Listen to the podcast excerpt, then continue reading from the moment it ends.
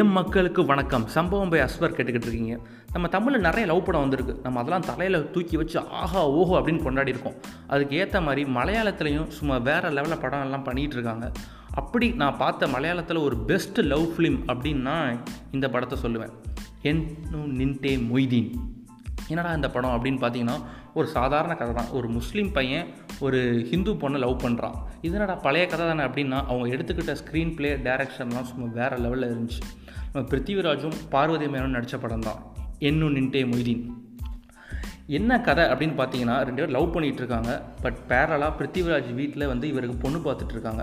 நான் வந்து கல்யாணம் பண்ணால் பார்வதி மேனன் தான் கல்யாணம் பண்ணிப்பேன் அப்படின்னு சொல்லிவிட்டு இவர் வந்து கல்யாணம் பண்ணிக்க மாட்டேன் அப்படின்னு சொல்லிடுறாரு. உடனே இவனோட அப்பாவுக்கும் பிருத்திவிராஜோட அப்பாவுக்கும் இவருக்கும் பெரிய சண்டை நடந்து நீ வீட்டை விட்டு வெளியே போட அப்படின்னு சொல்லி பற்றி விட்டுறாரு. இவரும் வீட்டை விட்டு போஸ்ட்டு வெளியே வந்துடுறாரு.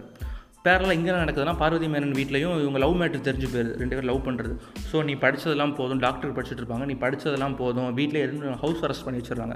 இந்த காலத்துலலாம் பார்க்கணும் பேசணும்னா இன்ஸ்டாகிராம் இருக்குது, ஃபேஸ்புக் இருக்குது, வாட்ஸ்அப் இருக்குது, பேசிடலாம். பட் அந்த காலத்தில் நைன்டீன் சிக்ஸ்டி அப்போ என்ன பேச முடியும்? ஒன்லி லெட்டர்ஸ் தான். அப்படி அது மூலமாக தான் பேசிக்கிறாங்க. ஸோ பிருத்திவிராஜ் வந்து பார்வதி மேனனை எப்படி பேசுகிறாரு, எப்படிலாம் அவங்கள சந்திக்க வைக்கிறாரு அப்படிங்கிறது தான் ஃபர்ஸ்ட் ஆஃப் ஃபன் ரிலீஃபாக இருக்கும். எப்படி எப்படிலாம் லெட்டர் யார் மூலமாக அனுப்புகிறாரு அப்படிங்கிறது தான் ஃபஸ்ட் ஆஃப் ஃபுல்லாக. செகண்ட் ஆஃபு அவங்க சேர்ந்தாங்களா இல்லையா அப்படிங்கிறது தான் கதை. அது எல்லாத்துக்கும் தெரிஞ்ச கதை தான். ஃபஸ்ட்டு ஆரம்பிக்கும் போது ஒரு சஸ்பென்ஸ் மாதிரி ஒன்று க்ரியேட் பண்ணியிருப்பாங்க. பட் உங்களுக்கு இன்டர்மிஷன்லேயே தெரிஞ்சிடும் அது யாருன்னு நீங்கள் ப்ரெடிக்ட் பண்ணிடுவீங்க. அது கொஞ்சம் நல்லா இருந்தது படத்தில். செகண்ட் ஆஃபில் என்ன சொல்லணும், முக்கியமாக பிஜிஎம் த்ரூ அவுட் ஃபஸ்ட் ஆஃபும் சரி செகண்ட் ஆஃபும் சரி பிஜிஎம் உண்மையிலே அந்த சீனை வேறு லெவலில் எலிவேட் பண்ணியிருக்கும். ஒவ்வொரு சீனையும் சினிமோட்டோகிராஃபி அதை பற்றி பேசியாகணும். அப்பப்போ மழை பெய்யும், அப்பப்போ ப்ரீஸியாக ஒரு கிளைமேட் உண்டாகும். அப்படியே நம்மளை அந்த இடத்துக்கே கூட்டு போன மாதிரி இருக்கும்.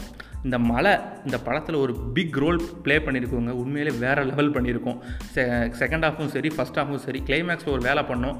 அதை நீங்கள் படம் பாருங்கள், உங்களுக்கே புரியும். பார்வதி மேனனாக இருக்கட்டும் இல்லை நம்ம பிருத்திவிராஜாக இருக்கட்டும் ரெண்டு பேருமே அந்த கேரக்டரில் வாழ்ந்துட்டாங்கன்னே சொல்லலாம். Moideen and Kanchanamala real life ஸ்டோரினால் அப்படியே தங்களை அர்ப்பணிச்சிட்டாங்கன்னே சொல்லிடலாம்.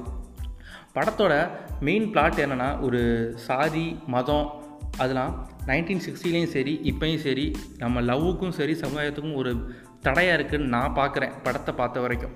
பட் உங்களை பொறுத்த வரைக்கும் ஒரு நல்ல லவ் ஃபிலிம் பார்க்கணும், ஒரு உருகி உருகி லவ் பண்ணுற மாதிரி ஒரு படம் பார்க்கணும்ப்பா அப்படின்னா கண்டிப்பாக இந்த படத்தை பார்க்கலாம்.